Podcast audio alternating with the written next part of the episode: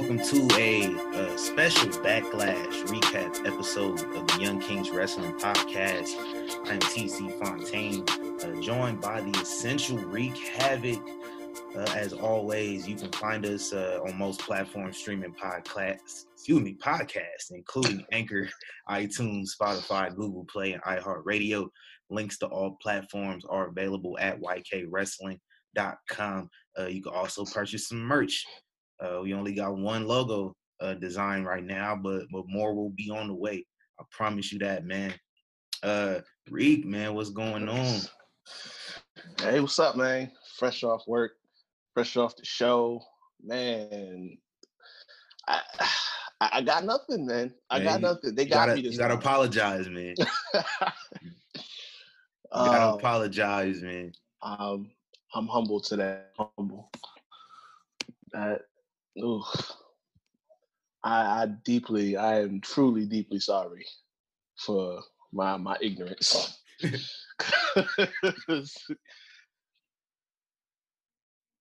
Man, they got me good. Man, we went out for a little bit, man. Repeat that one more time. Oh yeah, I saw you froze. Not even just the match itself. It was just like the whole show was like, yeah, they stepped it up. I mean, they kind of had to after last weekend. So I mean, they had a foot on their neck this week, but they showed up, and this was damn. That's all I had. Thanks, man. Hey, before we get into Backlash, man, since you brought that up, this past Friday night on SmackDown, we crowned a new Intercontinental Champion when AJ Styles beat Daniel Bryan in the championship tournament final to win his first Intercontinental title in WWE. He just got to win the tag titles, which I was mistaken. I thought that with the club, when they won it, there was freebird with AJ Styles, but I guess not.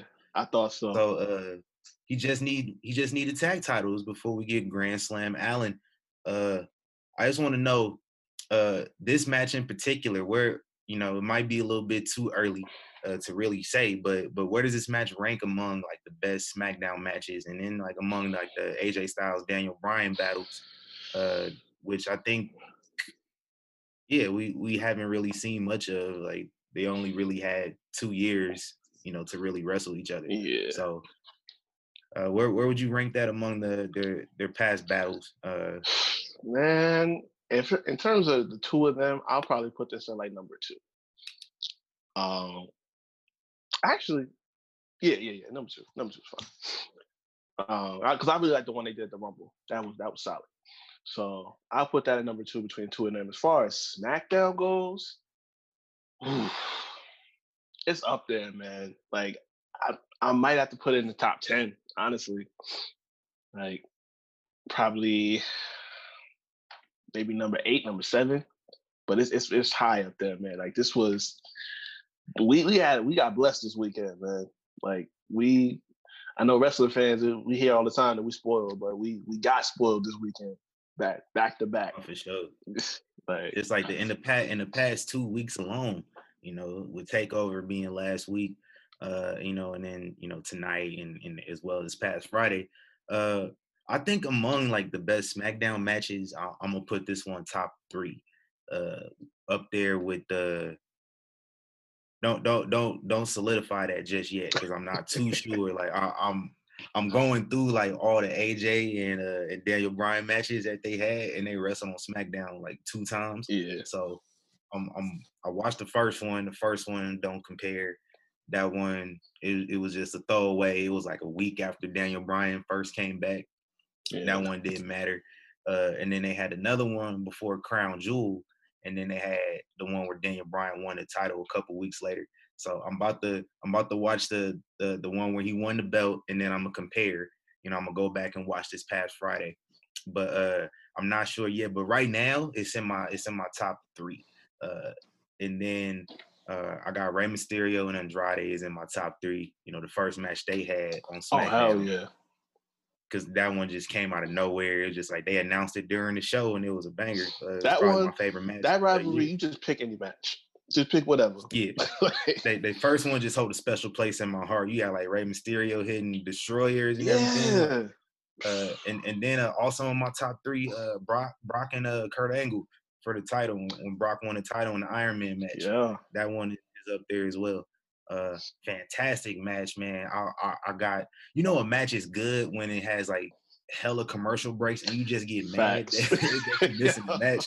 Like sometimes, like some matches go like 3 commercial breaks. I'll be like, damn, another commercial. Yo, like get this match over with. This one, I was low-key getting hot every single time. That was Shawn Michaels and John Cena from England. It was like right after Backlash or right before. That's my favorite John Cena match of all time. Oh my god, I was heated during that match. I don't remember how many commercial breaks they took, but like I think it went over their time as they was supposed to be going off the air. But it's like you can't cut. Like this was a classic. I heard the actual story was that Randy Orton had got sent home that day before the event started, and so they had to like reconstruct the whole show. So they basically just like asked Shawn Michaels and John Cena like, y'all trying to go for an hour? And it was like, yeah. They just had a banger on Monday Night Raw. I think that's the best Raw match of all time. Like I'm very I'm very partial to that match. You know, those probably my 2 favorite guys of all time right there. So I'm gonna feel a certain way about it. You know, it was way better than they made it. I definitely put it up there. Most stuff. It's up there, man. You know, from one of the greatest matches ever to the greatest wrestling match of all time. Hey man, Backlash 2020 is in the books. It was quite the interesting show, man. So let's just get right into it. You know, we kicked it off on the kickoff show. Apollo Crews defending his United States Championship against Andrade gets the win with the Chariot. It was a pretty good TV match, man. You know, my guy Andrade don't need to be getting bumped off of the main card though. Like I think, you know, Andrade might be the best wrestler in the world right now. We gotta get him showcased. You know what I'm saying? Yeah. So, but it was a good match, man. It's good to see. I was kind of afraid that that one spot at the end where Angel Garza gets up on the apron and then Kevin Owens, you know, pulls him down, stuns him. Yeah. And I thought Apollo was gonna turn around and get hit with the spinning elbow or something from Andrade, like lose the belt right there. So I kind of got scared, but he ducked it, hit the Chariot. It was clean. So I was like, whew.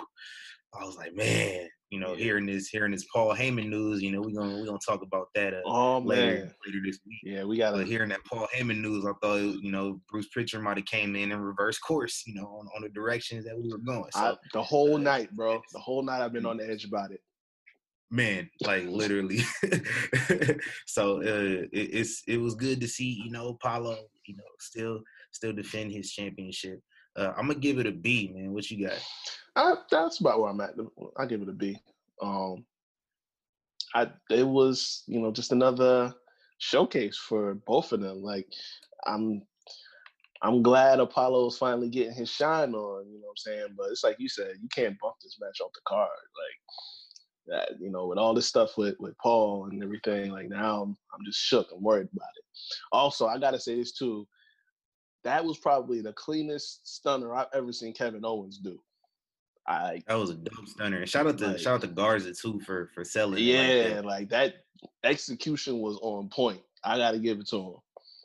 But yeah, I'm giving this a B. Speaking to Angel Garza, and this is totally irrelevant to anything, but I found an old picture of Angel Garza when he used to work at El Pollo Loco. When he was working a drive-thru. He took a selfie inside the kitchen. So yeah, what?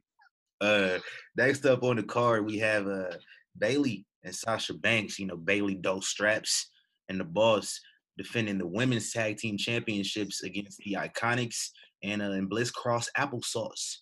Really dope match. Prior to the match, I want to say it was Kayla. I think it was Kayla. Might have been Charlie. One of them. Kayla, yeah. Was interviewing champs backstage in Gorilla, and asked them. You know, typical, you know, things trying to drive a wedge in the friendship.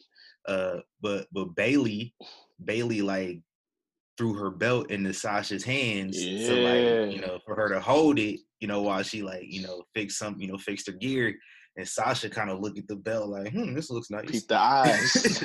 Yeah, you know, I'm paying attention. You know, I was watching The Bump this morning, and they asked Sasha about it, and she basically pled the fifth. She didn't say nothing. You know, she just, you know, next question, please, pretty much. So, whew, we getting there, Reed. We getting there. It's soon come. But the champs retain, the role models retain the championships, and they'll be showing up at Full Sail this Wednesday on NXT and taking on Shotzi Blackheart and Tegan Knox for the women's tag titles. For this match, I'm gonna give it an A. Alexa Bliss hit the Twisted Bliss on one of the Iconics. I think it was Peyton Royce, and then Sasha came in and rolled Alexa up with a, you know, one of those. I love those pinfalls that it's just like nobody can get out of. Like, stop with, you know, the schoolboy roll-ups. I don't like them, but like the ones where you just can just lock your opponent in and they cannot get up. Yeah, especially that's like cool. When it's a sneaky situation like that. You know, heel does it. You know, it was good to see Sasha actually get the win. You know, Sasha has been getting. You know, she got the win in the when they won the titles, and then she, you know, she gets the pin here in this match. So, depending on how it goes on Wednesday, if I notice a pattern, I'm gonna have to point it out, because, you know, I feel like if Sasha's the one doing all the work in these matches, you know, getting the pins and everything, yeah, Bailey gonna be the one to lose the belts, and that's where we're gonna get a jump start at, man. Yeah. But for this match, I'm gonna give it an A. What you got? I'm gonna say B+. I think, honestly, it was better than it had any right to be. I'm going to say that. But, you know, I just felt like after it cut shorter than I thought it was going to go. Like, obviously, given how much time the main event took up, I see now how that worked out. But, you know, it felt like just short of the sprint. You know what I'm saying? They could put on something really dope if you give them enough time. So I'm just with some room to improve on it. But I'll give it a B+. Yeah, I would love to see a rematch next month at Extreme Rules. You know, because you know, that might could be where they lose. You know, we'll see. You know, we'll see down the line how that plays out. Sasha 2020. Next up, hey, please, let's do it. She the only horsewoman that ain't really had a run yet. You know, and she's won 4 championships. Yeah. I think, you know, her. You know, Bailey and Becky actually, you know, have passed her up. Right. You know, it's crazy. So that's wild, bro. Let's treat my girl right. Becky, man. It's been Becky 3 years. Becky was like the one, the odd one out when they came up, and now it's Sasha. Always. That's crazy. Yeah, it's crazy. You know, and I always, you know, 5 years ago, you couldn't have told me if Sasha was about to be the next Trish. Oh. Like, there's no way you couldn't have told me that. So it's you know, it's still enough time to right the course. You know, she's only 28 years old, so you know, she got some time. She got 4. She got 4 when we need more. She got 4, but we need more. You know, legit boss, man. Cut the check, Vince. Cut the check. Next up, we got Sheamus and Jeff Hardy. Sheamus defeats Jeff Hardy. Pretty good match. It was about 17 minutes or so, I believe. You know, time gets away from me, so don't quote me on that. But he wins with the whiteout. I just want to know, like, what was the point of everything if Jeff Hardy was going to lose at the pay-per-view, when, you know, the first showdown at the pay-per-view? Because, you know, their first matchup was a tournament match. It was just like they, you know, I don't know. Yeah. But yeah, I like all the, you know, the hit and run angle, and then, like, you know, getting the P thrown on you. Like, what was the point? I felt like this match would have been perfect for them to just get Jeff Hardy to win, you know, go on, you know, build him up to Extreme Rules. Extreme Rules next month. You know, have him face like AJ Styles or something at Extreme Rules. You know, the Extreme Rules logo, it looked like the Team Extreme, you know. Yeah, I said that too. I'm like, no. So I'm like, y'all trying to say something? Y'all trying to build up Jeff, you know what I'm saying? Like, you know, you trying to get Jeff a moment on this show. You know, we already, you know, we talked about the Intercontinental title. It was hell in a fantastic match. You know, probably one of the best matches in the 20-year history of the show. Mm-hmm. So it's looking like that championship got more prestige than the actual main world title right now. You know what I'm saying? I ain't even mad either. So you can feature Jeff Hardy, but you know, then he loses at the pay-per-view before. It's his first pay-per-view back. You know, he Money in the Bank pre-show, I think it was, he faced Cesaro, but like this is his first match on the main card in about a year. Yeah. I would have thought you would have gave my guy, you know, the win here, because I'm not really interested in seeing a rubber match, you know, down the line. I really don't care to see these guys have a third match, you know, on SmackDown in the next few weeks. Nope. Or on pay-per-view. I just, you know, it's kind of run its course. I feel you've done all you could do in this feud, you know, telling the story. What more can you say, you know, besides lean, you know, but you kind of got to lean in it because, you know, Sheamus is going to come out Friday. You're like, I told you he was a junkie. I told you, Junkie Jeff, you know, and then we're just going to run into it some more. So the match itself, I thought like it was a well-worked match. I'm a little long-winded here. I apologize. But I'm going to give it a B. I think the finish, you know, kind of took it down a little bit because I felt like really deflated once Sheamus got the 3. Yeah. And I was like, damn, we got to watch another match. You know, we're going to have to watch another match. I can't. Go ahead. Yeah, I can't, man, because I'm gonna give match wise, I give it like a B-, but I'm just like I said on the last episode, like if you weren't building up to Jeff getting a win here, a big win on the big show, what are we doing this for?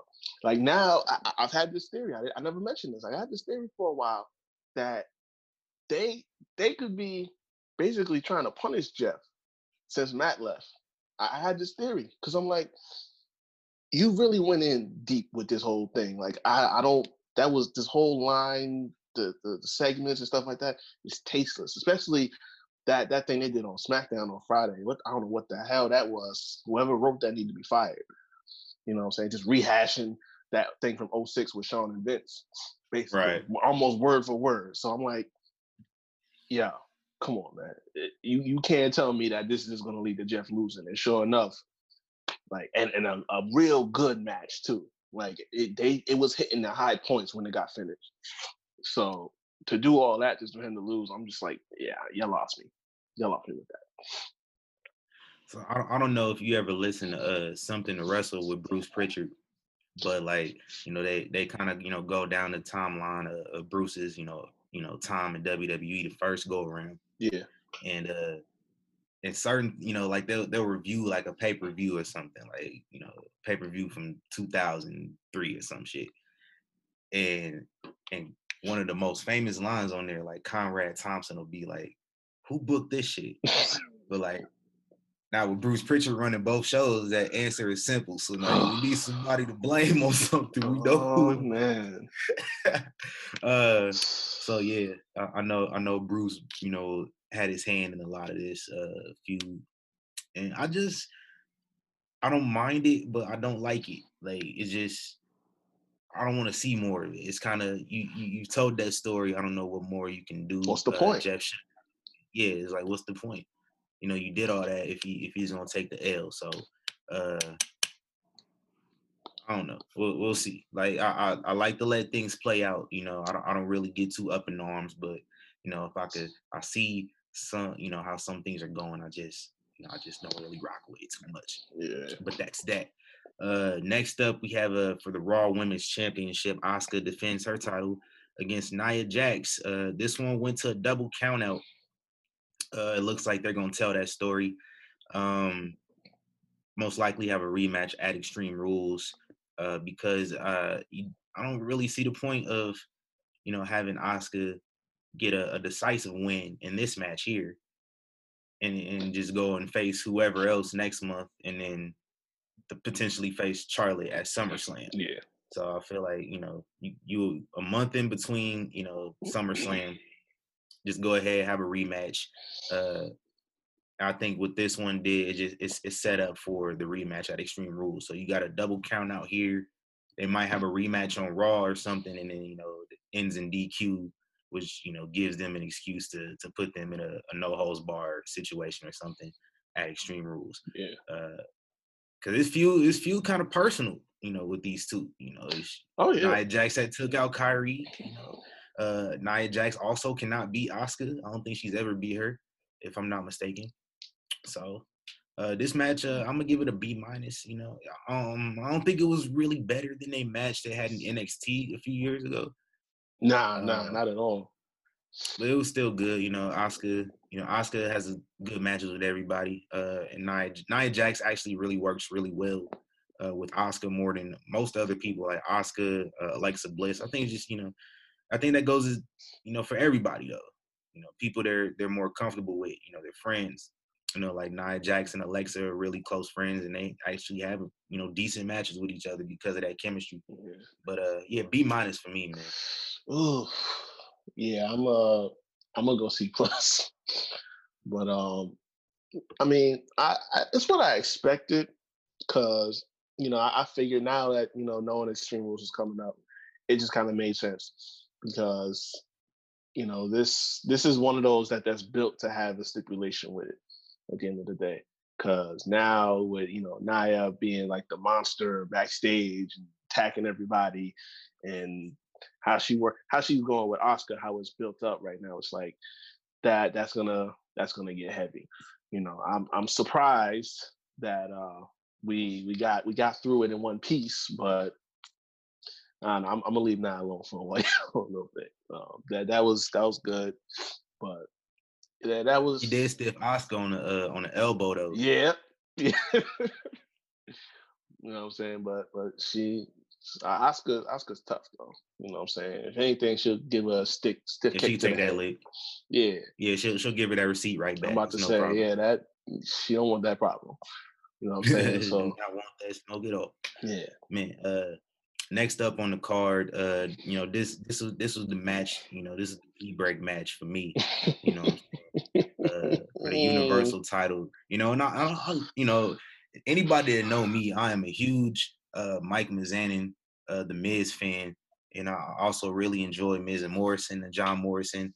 You know, I even rock with Braun Strowman a little bit, but the build to this really wasn't it. You know, the segments were funny, you know, when there were Slime and Caleb Braxton and Braun. Now I really enjoy Braun Strowman, you know, doing strongman stuff and just tipping trucks over and all that. I always do that.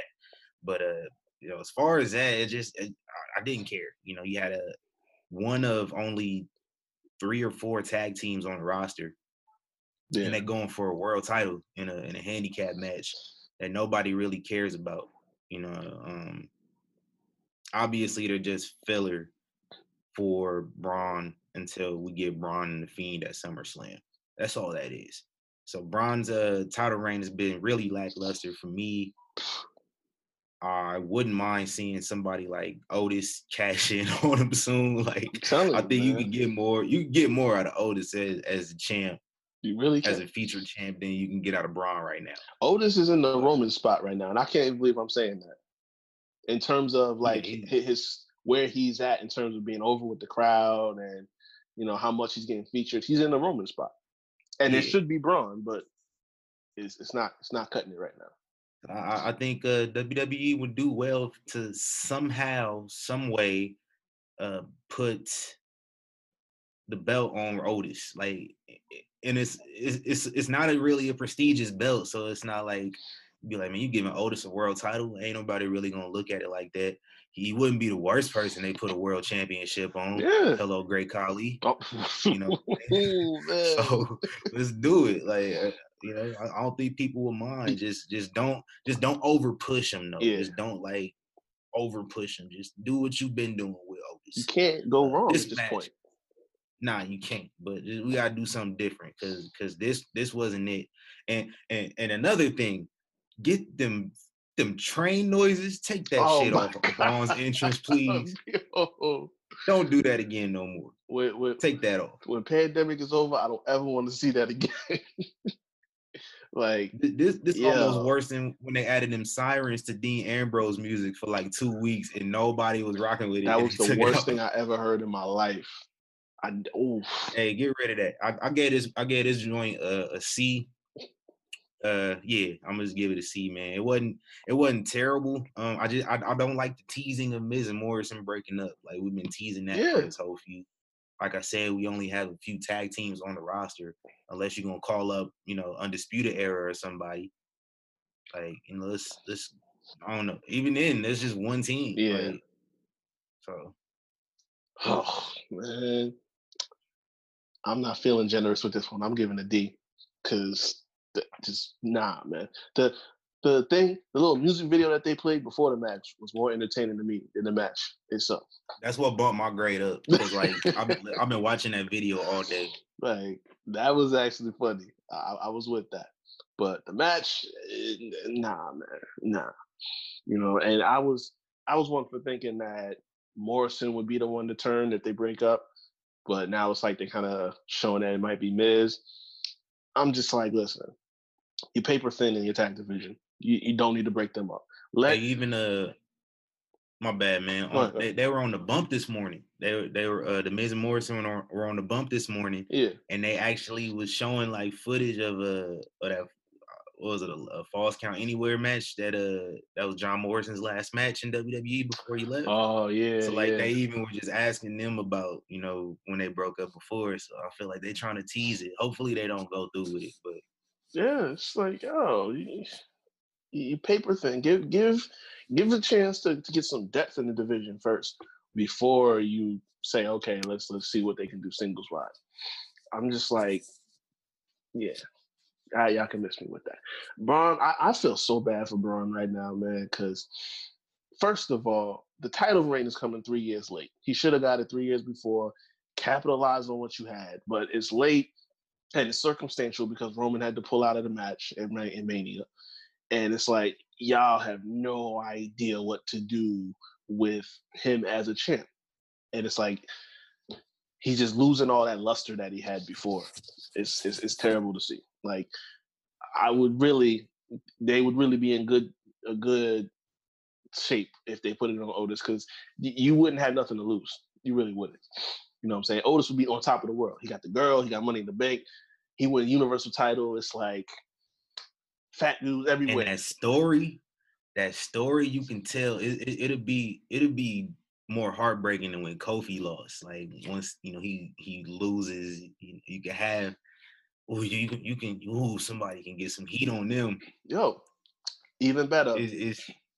They could do something. You building up multiple. You could build up multiple people with that. They could do something where Mandy cost them the title or something like that, and she, like, all this time she was messing with Dolph or whatever, something like that. You know what I'm saying? Somebody more entertaining than Dolph, though. Like somebody that needs the heat. Like, Dolph don't even need the heat. Yeah, give us somebody that really needs the heat or that could really benefit from it. Corbin. Ooh. Corbin. Honestly, it's not even that. Nah, if it were Corbin with the title and Otis cashed in on him, that would be like a huge, ginormous pop. You know what I'm saying? If you had a crowd. Damn. But nah, that's. They short in a lot of places. Like, they need more heels, singles performers. They need more tag, a tag division deeper, and the ladies on SmackDown, it's like, they're there, but you don't see them. But yeah, I feel for Braun. Three top women are in the tag team division. Exactly. So that really shows how thin you are. So, yeah, they got some work to do, but I like you said, Braun could have been on top of the world a few years ago, but now his time has passed. He pretty much like is a new Big Show. Yeah, and I hate to say that. I was thinking, and I like the Big Show, but I was thinking of, like, a week or two ago that, like, every reign that Big Show has had with the world title is just like, I don't like this dude. Like, he cool, but when he get the belt, it's like, man, this, when he first won it, nobody cared. Yep. When he beat Brock Lesnar for the belt, nobody cared. ECW championship, we ain't rock with it. Like, he had one of the worst matches ever. During that reign versus Batista. Somebody need to be slapped for even, you know, green lighting that. The ECW Open Challenge. Yeah, you put a Batista and the Big Show in a match with ECW faithful fans in the crowd. It's a bad decision. In the ballroom, bro. Oh, terrible decision, man. Let's move on from this match. We spent too much time talking about that mid. Worst match on the card. We spent the most time talking about. Terrible. For the WWE Championship, we got Drew McIntyre putting his belt on the line versus Bobby Lashley. Earlier in the evening, another interaction with the MVP and Lana. MVP was basically like, hey, I didn't tell you you couldn't come out to ringside, so if you got a problem with it, you know, take it up with your husband. Like, that's between y'all. Like, I ain't telling you what you can do. So during the match, Lana, dumbass, come out there and try to talk to Bobby in the middle of the match. Like, ends up costing him in the match. Drew McIntyre hits the Claymore kick. But, you know, before that ending, which, you know, it's another ending that kind of deflated me. Like, I wouldn't have mind seeing Lashley lose, but I guess it does tell the story, and I could see these two matching up again down the line, and Bobby Lashley, you know, potentially kicking Lana to the curb. But please, how does this match compare to their matches in TNA? You know, I watched a couple of their matches prior to this show, and then what's next for them going forward? The only one I really remember is Slammiversary, and that's the main one I watched. If I'm comparing the two, I think this one slightly beat it, to be honest. This is the best Lashley's looked in WWE, and I don't know what took so long for that. Like, you had this dude 15 years ago, and he didn't look as solid and as strongly booked then as he did in this match. That's how you're supposed to book this man. You know what I'm saying? And I don't know how long, you know, they're gonna keep him in this spot right now, but they could keep it going because this was good. You know what I'm saying? Everything about the match was good except the way it ended. That's my only issue, because we need to break the whole Lana thing up. And I pray to God, this is it. This is like, okay, I'm gonna kick you to the curb. No more white women 2020. You know what I'm saying? And him and MVP, top heel on Raw right now. That's cool. I'm with that. But it didn't have to end like that. Like anything else, man. If Lashley had won, or the other way around, whatever. Not like that, man. Because don't Lana get enough heat just for breathing? Like, yeah. So that we didn't need to end it like that, man. They easily could have had a match where, you know, Drew won. Like, I don't like this idea, but like a roll up or something small that where it's like, okay, Lashley still looks strong and he can get a rematch at Extreme Rules or build something up for SummerSlam, whatever. You know what I'm saying? Just ugh. But the match, the grade, I'll give it a B. Actually, no. Yeah. No, I'll give it A-. A-. Okay. I'm being generous today. Okay. Yeah. I gave this one a B+, just you know, that ending. Yeah. I think is a lot of matches on here were kind of ruined by the endings with me, you know, throughout this show. But I don't want to let that completely take away from the matches. But you know, with Lashley, he looked like a monster. Like, he was manhandling Drew for the majority. I'm like, where was this? And then, you know, we started getting this submissions, like big guys locking submissions on each other. You don't really see that often. I wish they would have, you know, let Bobby Lashley be more aggressive like this. His first go around, you know, when you know, he was being ECW champion. I think they were really insistent on trying to push him as like the face of that brand, and nobody was warming up to it. You could have turned him heel in like 2007 and really like pushed him to the moon. I think he might have even stayed around because he had left right after the John Cena match. Yep. Right around SummerSlam, which I think was so tight. 2 years or so. I was so tight. So, yeah. Because I felt like he was just starting to get into a groove now. Like, okay, cool. Yeah. He's really going to challenge Cena going into the summer. And then that's it. And they had one match, and that was it. So, but I want to see a rematch with these two. Like, let them really, really get in their bag. Yeah. So, but still, a really, really good match.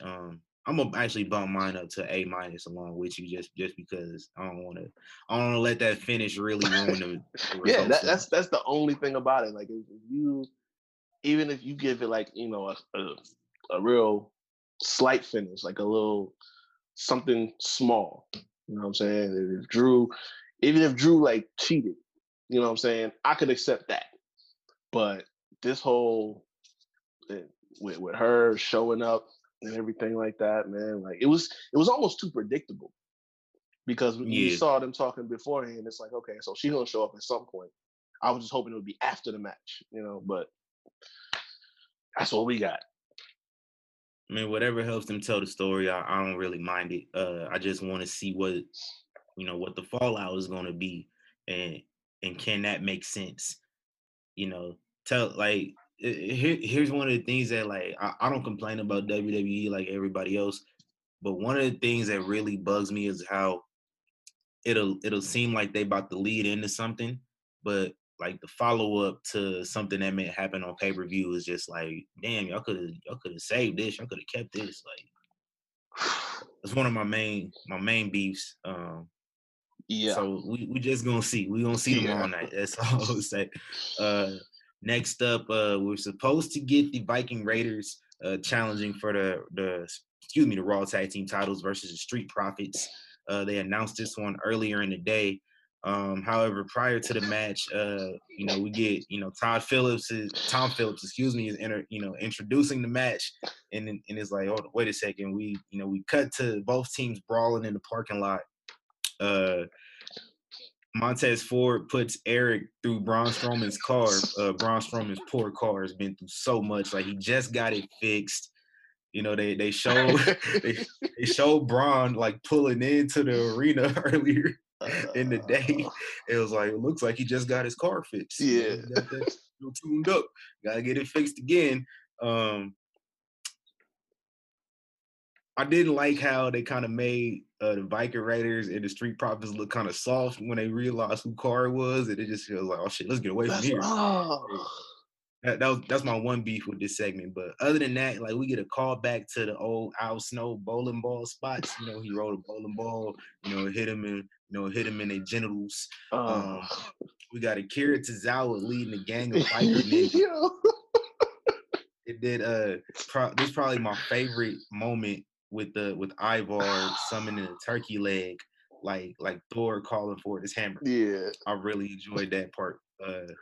I got two questions, man. What was your overall thoughts on this segment? And also, should Ivar get on with Lady Ref Jess? She was feeling him in the end. This is the first woman in these segments that he can actually get at. They work together, so Ivar. Yeah, Ivar fam. I'm gonna start there. He need to handle that.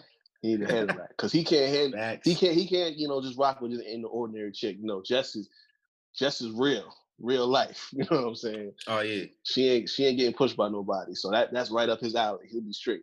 You know what I'm saying? So get at Jess. But as far as where I stand on this, I'm like,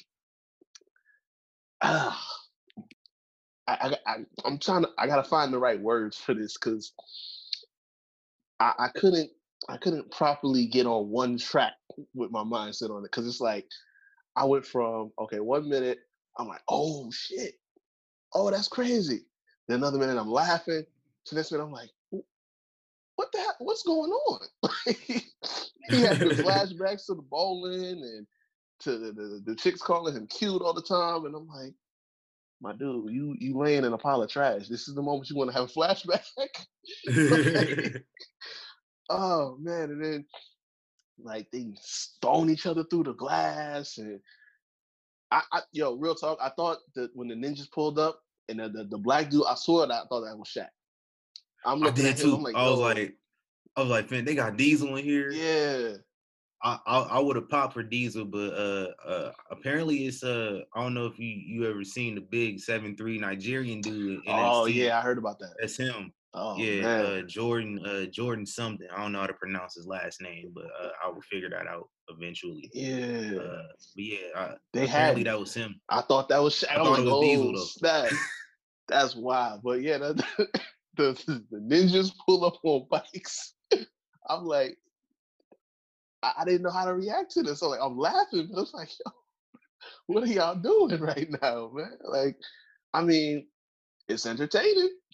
I give you that. Like, if it's entertainment value, 10 points. Y'all did your thing. Yeah.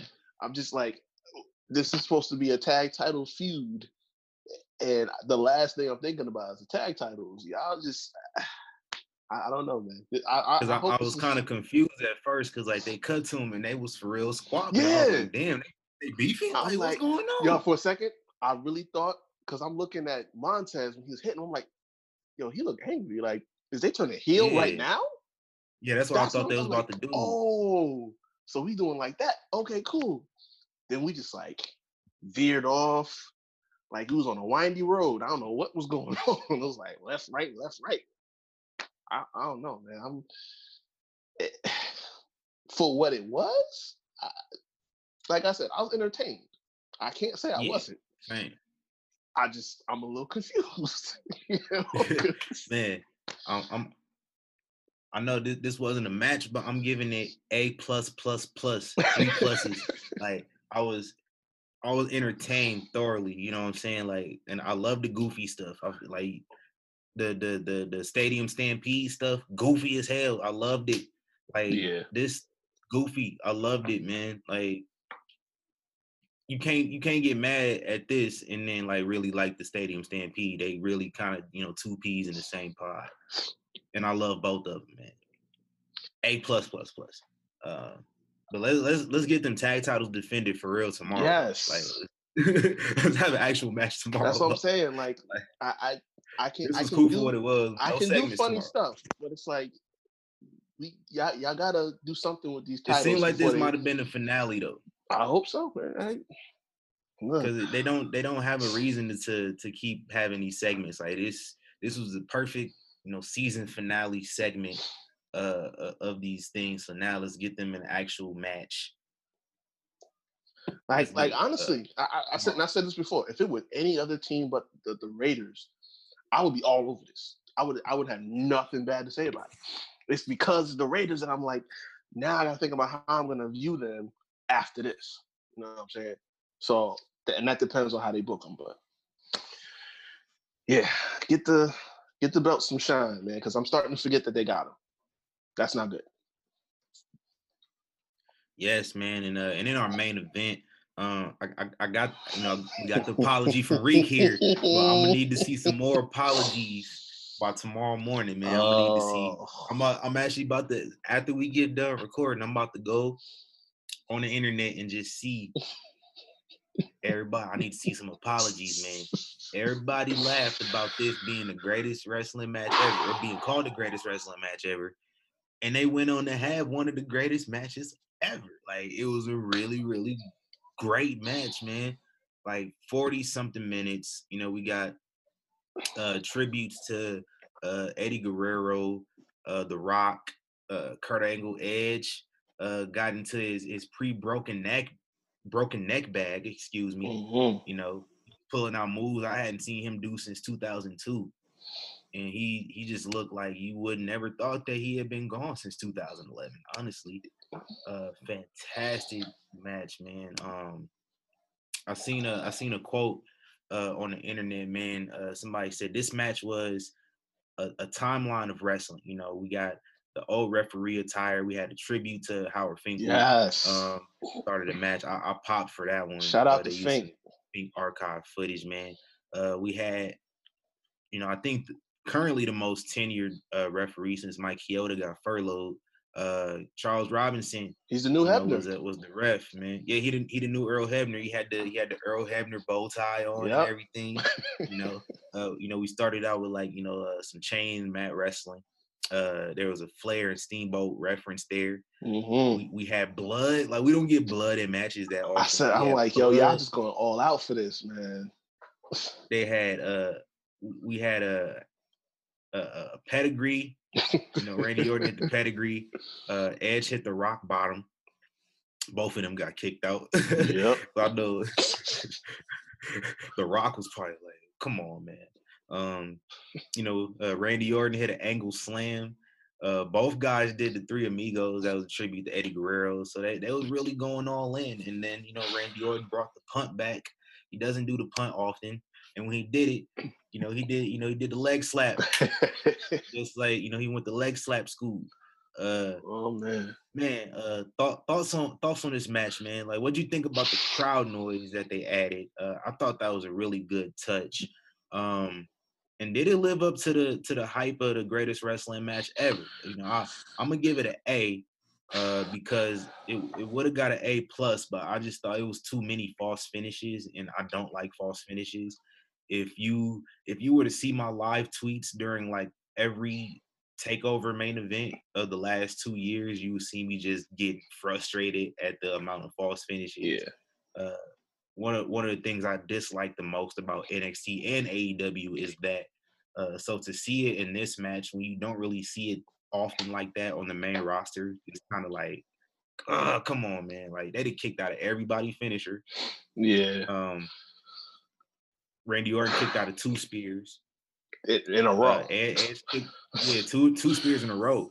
You know, Randy Orton, Edge kicked out of an RKO. So it was just too much of that. If it wasn't that, it would have got an A plus for me. I thought they lived up to the hype, and I told folks they were gonna be surprised. Man. Lived up to my expectation, man. What about you? Oh man, y'all got me, man. Y'all got me. Honestly. I'm gonna be clear here. It may not be the greatest match of all time. It may not be the greatest match ever. But I think in terms of what they told, it might have been the greatest story ever. In terms of what they told in the ring. Like, this was, the more I think about it, it was like a love letter to pro wrestling. They just went out there and paid homage to every phase of it. Like, you ever seen the movie Fantasia? Like, it just, how that takes you on that journey, you know what I'm saying? And like, and at Disney, they got that show called Fantasmic. It takes you through all of the greatest Disney movies ever, the classic villains, the iconic moments. That was what we got. We got a wrestling Fantasia. Like, they just hit everything. They did, you know, it had to feel early on like those classics in the 80s, you know what I'm saying? With all the real technical wrestling and the hard hitting. And then they just brought it into the modern day with some of their classics, some high spots and classic finishers from all the legends and stuff like that. It was just like, you told so much. And I didn't think it was possible for me to be more of an Edge fan than I already was. He made me a super fan tonight, because I don't know what the official time was for this match. It's close to an hour, I think. It had to be like at least 40 minutes or something. But for him, 44 minutes, 45 seconds, what it says on Wikipedia. That's crazy. So almost 45 minutes after 9 years off. His first singles wrestling match in 9 years, he goes 40 minutes in a main event. That's, you got me there. Like, I can't go no beyond that. I mean, that makes me a super fan right then and there. At 46 years of age, he's in the best shape of his life and just killed it. And I was actually, it's crazy. I was watching the Stone Cold, his new podcast that he got right now, the Broken Skull Sessions. And I was watching when he was talking to Rick. And when Rick was saying how, you know, Randy, in his opinion, the best worker in the business right now. And I thought about it, I'm like, there's a lot of people out there that I would put in that conversation. I don't know for sure if I put Randy there. Scratch that. I'm going to shut the hell up on that, because Rick was 110% right. I never questioned the GOAT again, because damn. Like, I don't even think together, I don't think he carried too much. Like, he just worked together with Edge that well. And they just crafted something that was amazing. You know what I'm saying? Like that. Oof. My big thing was that this tagline was putting so much pressure. And I guess for me, it was more so like, y'all really gotta do something crazy, you know? And it wasn't so much that I had doubt. It was just that I'm like, can y'all really, you know, push that hard, you know what I'm saying, for what you have? And, you know, like I said, I gotta eat crow today. I feel embarrassed. You know what I'm saying? I will never question Edge. I'll never question Orton. I ain't never questioning nobody about this ever again, because they exceeded all expectations. I'm giving an A+. You know, I'm another one that I'm not crazy about the false finishes. It was really giving me a heart attack because I'm sitting up here like, all right, man. Like, right, y'all got to let me know which way this is swaying right here. Is Edge getting another win? Is Orton going to sneak one? Like, and like the other thing too, the finish of it all. Like, you really keep going to that real deep place with him and Orton. He's like, go home, Edge, go home to your kids and Beth and everything like that. There was just such an emotional feel to it now. So that for me gave it the plus. But yeah. And I've been seeing something all day that's saying Edge possibly tore his tricep in the match. I don't know at what point because you couldn't even tell. Yeah. But hopefully if he is hurt, it's not that bad because damn, like. But I mean, you going.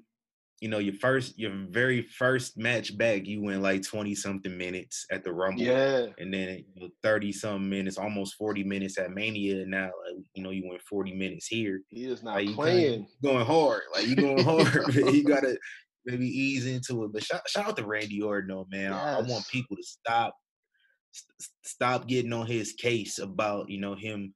Man, when he really wants to, he can turn it on. Like, He turned it on when he needs to. Yeah. Like, why really add to your bump card like that if you don't have to? Like, he's smart. Like, you know, he's not making a lot of money, not doing a whole bunch of work. He's not doing Brock Lesnar. These guys are smart.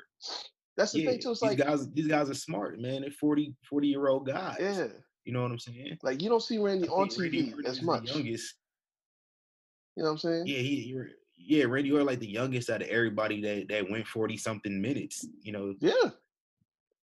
But like Daniel Bryan, AJ Styles, they go full throttle every single night. Right. And these guys is, you know, 40-something. Yeah, my man he's conserving right now because I didn't even think about it. I'm mad at him for that. I didn't even think about it till tonight. Like, Randy really does, like, you know, selective dates here and there. Like, it's calming down a lot on his schedule. So he can afford to save up a little bit, you know, for moments that he wants to. But you know, he got a lot more bumps in the bank, man. Yeah. He can do that. So I wouldn't be shocked to see us get some more you know, showings like that from Randy Orton because like people say, when he wants to turn it on, he can, and this is really the only time he's really had a reason to turn it on recently. Well, yeah. I mean, because he wanted to do right. Him some more personal. He wanted to do right by his mans. You know, so. Yeah, that's his boy, man. Yeah. So he made his guy look really good in the last two matches they had. I don't know what's next for either of these guys. Like, you know, I don't know about the injury with Edge and then Randy Orton. I just don't know what he could do now. Yeah, they can't top that. I don't think they can. Nah, they can't. Like, because initially I was thinking like, yo, maybe they're gonna set up for a rubber match at SummerSlam or something, but no, we don't need that. I don't want it. Yeah. I don't even want it. Like I can live with now, this. Like, cause I'm gonna feel the way a lot of people felt leading up to this match. Like, man, the greatest match ever. This ain't gonna live up to nothing. That's how I'm gonna feel if they have to fight again. I'll be like, man, I'm just thinking that last match they had a backlash was cold. Yeah, I don't know. But man, we will see, man. Really good show. I think overall, I'm gonna get this one. I'm gonna give this one an A- to a B+. I don't know which one yet. Decent show. I actually enjoyed it better than Money in the Bank, to be honest. Yeah. And I thought Money in the Bank was a really good show. But what's your overall thoughts on it? I'm gonna say, honestly, I'm gonna give it an A-. Okay. I think really the only thing that took me out of it was that the Universal title match, which is sad enough, but like everything else, I was invested in the women's tag match, and I haven't been able to say that in I don't know how long, because you don't see it. It doesn't have nothing to meaning. So yeah. Like really, there's only one. See what having some credible champs can do for a championship. Like it's only been 2 weeks. It ain't even been 2 weeks. It's been 10 days, 9 days actually. Yep. You know, they're gonna lose it soon though. It'll probably go right back to square one with it. But for the time being, they matter. Listen, we only waiting on one thing in 2020: the swerve. Hey, the swerve. That's all I'm waiting for. Grand Slam Boss. We need it. Yeah. Need it, man. Hey, man, this has been the Young Kings Wrestling Podcast. I'm TC Fontaine, the Essential Reek Havoc, man. Reek, plug your stuff. You already know. Yeah, you can find me at Reek Havoc 24, at The Havoc Hour on Instagram.